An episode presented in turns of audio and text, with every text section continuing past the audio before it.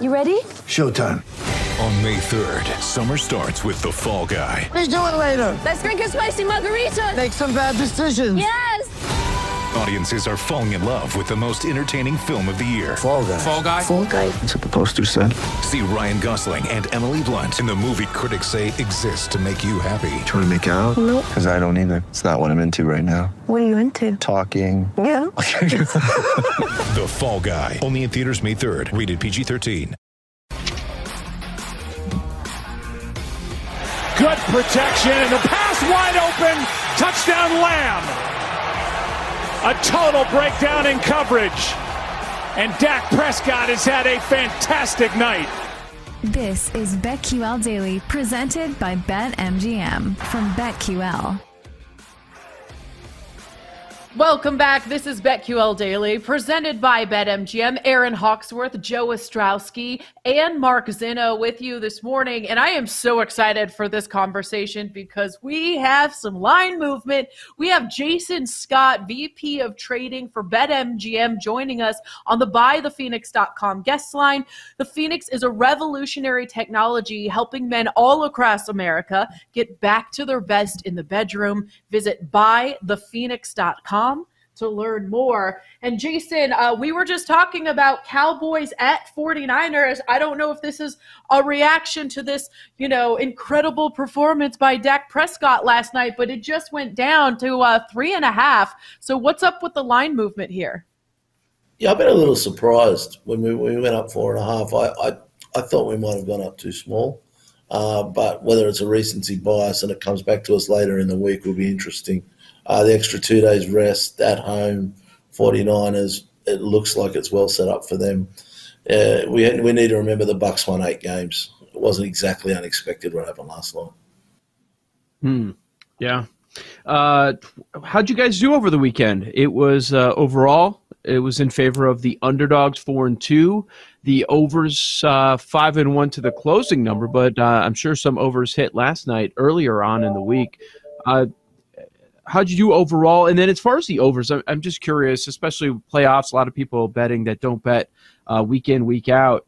What what sort of split do you typically get? Because uh, you hear a lot public over, over, over all the time. So uh, time like this, what what does it look like? Yeah, totals we see over sixty percent in terms of uh, tickets uh, over a year in, in NFL, and player props are close to seventy five percent. And I, th- I think it wouldn't matter if we put up thirty nine or forty nine. there are there are a cohort that are just going to bet overs. Um, Yeah. So look, they, they were they, they were tricky. To answer your initial question about how the week was, look, we, we made really good money Sunday. Um, Saturday and Monday were there wasn't much in it, but uh, Sunday the the Bills winning was our uh, the Bills not covering the Bills lose not covering teasers. Uh, anything else was our best result for the year in the NFL. Uh, and then we got something out of the Giants. We sort of broke even on the game, but what it did do, it killed all the money line parlays from Sunday. Uh, that took the three favourites then into Dallas after they reloaded after the after the Jags come back with the Chargers. So um, wasn't spectacular for us, but but we end up with our nose in front. Jason, you know, the interesting line movement between Cincinnati and Buffalo, uh, you know, different shops opened up at three and a half, one opened up at four and a half. It was settled in at four by yesterday morning. Now we're seeing fives. And I, uh, earlier, I think a five and a half popped up. Um, I mean, what do you make of this movement so early on in Buffalo, given they were only a two point favorite in Cincinnati last time? Yeah, well, I think it kind of makes sense, doesn't it? I mean, we've got we've gone five and a half not long ago in the last few minutes. Uh, it makes sense to me. If they're two and a half favourites in Cincinnati, we really haven't seen. Week eighteen was sort of half a joke. Neither team was that was that uh, impressive on the weekend. It had to be three or four points more moving from Cincinnati back to Orchard Park. So I, I, I personally priced at five and a half, six. So I'm not surprised that it's got here if you use that week 17 uh, aborted game as your baseline.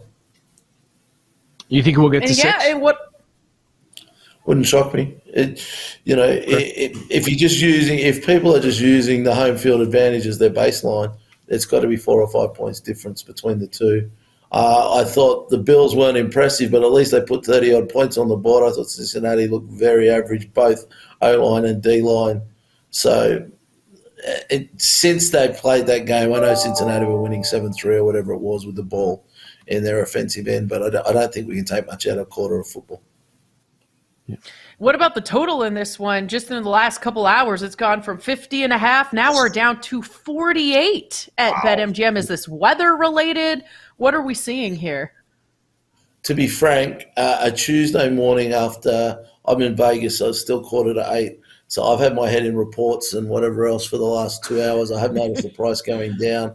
I haven't had the time to check whether it's weather related, uh, whether it's player related, or whether the a couple of the sharp syndicates have have just uh, had a different price on it to where the market is. So I'm probably not the right man to give you an answer of why right now. But what I can say is I have noticed it's the right groups betting the under.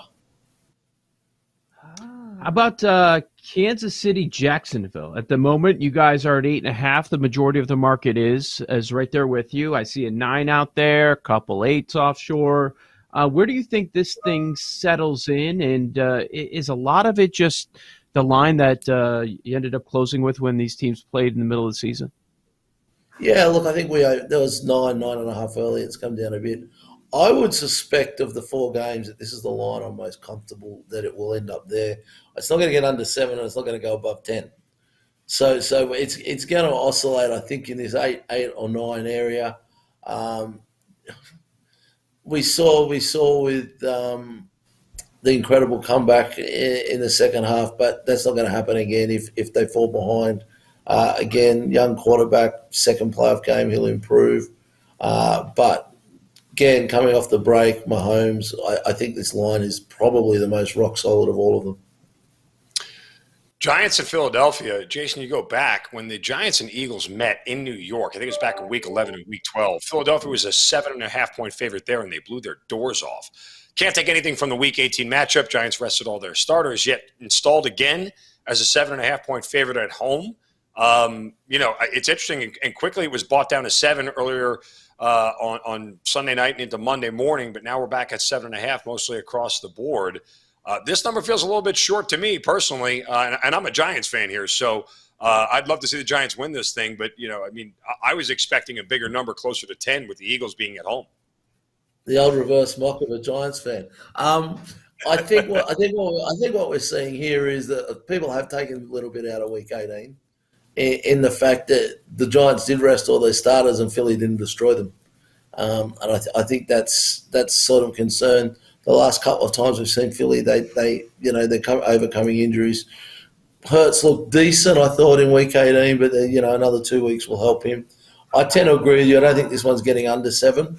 Uh, let's let's see where it lands. But yeah, I think I don't know. I think the Giants have been fairly impressive in the last month of the season, so wouldn't shock me at all if yeah. it sort of stays around seven and a half, eight. Uh, we were just talking. This is just such a tough time of year when it comes to sides. If there is uh, an underdog that could create some chaos, which one would be your favorite to cover here this weekend? I think it's the Giants. I think I think there is so many unknowns about Philly with the injuries, with guys coming back. There, everyone talks about their schedule being a Gonzaga type like schedule. I think it's been slightly tougher than that, but not a hard. The the Giants are hard and tough. They're well coached. They're not gonna. They're gonna keep fighting, whether it's a backdoor cover or whatever. I think they're the team that uh, I'm fairly confident will scrap and compete. I'm uh, looking at these teasers. You you gonna fire someone when uh, KC Philly teaser hits, or what? Is that going to be the biggest need for something to get knocked out there? I can't fire him because he made all the money this week on the 49ers Bills teaser. So we got a good bank to play go. with on the teasers. So look, teasers are something that, frankly, I don't think too much about. That there's okay. enough margin baked into them at the end of the year. I know we'll make a small amount of money, not a lot, uh, it, but over a year, it's been fairly solid for us with the variance of results this year. But yeah, I take your point. It looks the obvious, doesn't it? yeah, certainly. Yeah, I mean, with all the totals going over in the first round, again, I, I think we're we're seeing some shorter numbers um, than expected. But the Dallas San Fran total, given the defense, I mean, San Fran was a they were at 42 and a half against Seattle, which is one of the worst defenses in the league, and yet we're installing at 46 uh, 46 and a half for a game against Dallas, which has one of the better defenses in the league. That that total felt high to me. Yeah, look, I think you're right. I mean, the, the, all totals could have gone over if Brett Maher hits a couple of more extra points. I mean, we we've only just missed on that game last night. So I think I think there is again. There's always a recency bias in sports betting. So we think there's probably a point or two of extra baked into that for us working on the theory that we're going to see plenty of money for overs. And from what I understand, the weather looks pretty solid this week in uh, on the west coast. BetMGM offered live prop betting uh, last weekend for the NFL. Um, is that something you guys are going to continue? How did the books or the players do with that? Yeah, look, it's it's it's it's a challenge as a trading team to to sort of be adapting on the go, adapting to game situation, adapting to game plans. So I, th- I think it's a great option for savvy bettors who understand football. Uh, there's no doubt we're going to make mistakes, and we, we, did make a couple of mistakes on the weekend. Um, and if you if you're betting with the momentum um, of, of teams and the way teams are playing on the day, I think uh, there's opportunities both betting overs and unders. Jason, anything notable on uh, the adjustments with the Super Bowl numbers? I, I, thought it was interesting looking around. It looks like you guys have the best number if you want to take a shot on the Cowboys at 11 to 1, much of the market at 8. And uh, you have the Bengals a shorter number than the Cowboys with the, with the state of that offensive line. Uh, any notable movements? Look, we saw last week probably more money for the 49ers than the other 13 teams that were alive uh, cumulatively. Uh, and we've seen a fortune wow. for the 49ers over the last three weeks. And we've seen some very high profile people coming in wanting wanting to bet numbers that I don't want to bet, you know, odds to a million, odds to half a million after they're already on to win three or 400,000. So, so there's certainly a huge push behind the 49ers. Uh, surprisingly, our second best result in the futures books of the Chiefs. Although we've written a lot of tickets for the Chiefs, we just haven't written any big numbers. I think it's our second most tickets, but our second best result uh, certainly going into the playoffs. Uh, Jacksonville, Jacksonville's all the money, but uh, I don't like our chances. But um, yeah, we've really got a book that says the 49ers are a huge loser, the Bills are a tiny loser, and everything else is good. Interesting. Love it. Jason Scott, Vice President of Trading for BetMGM. We always love having you on every week to get your insights. He was on the buythephoenix.com guest line. The Phoenix is a revolutionary technology helping men all across America get back to their best in the bedroom. Visit buythephoenix.com to learn more. Up next, Sam Panayotovich, NESN sports betting analyst and the host of the Chicken Dinner podcast, will join us. We'll ask him his insights on the NFL divisional round games next.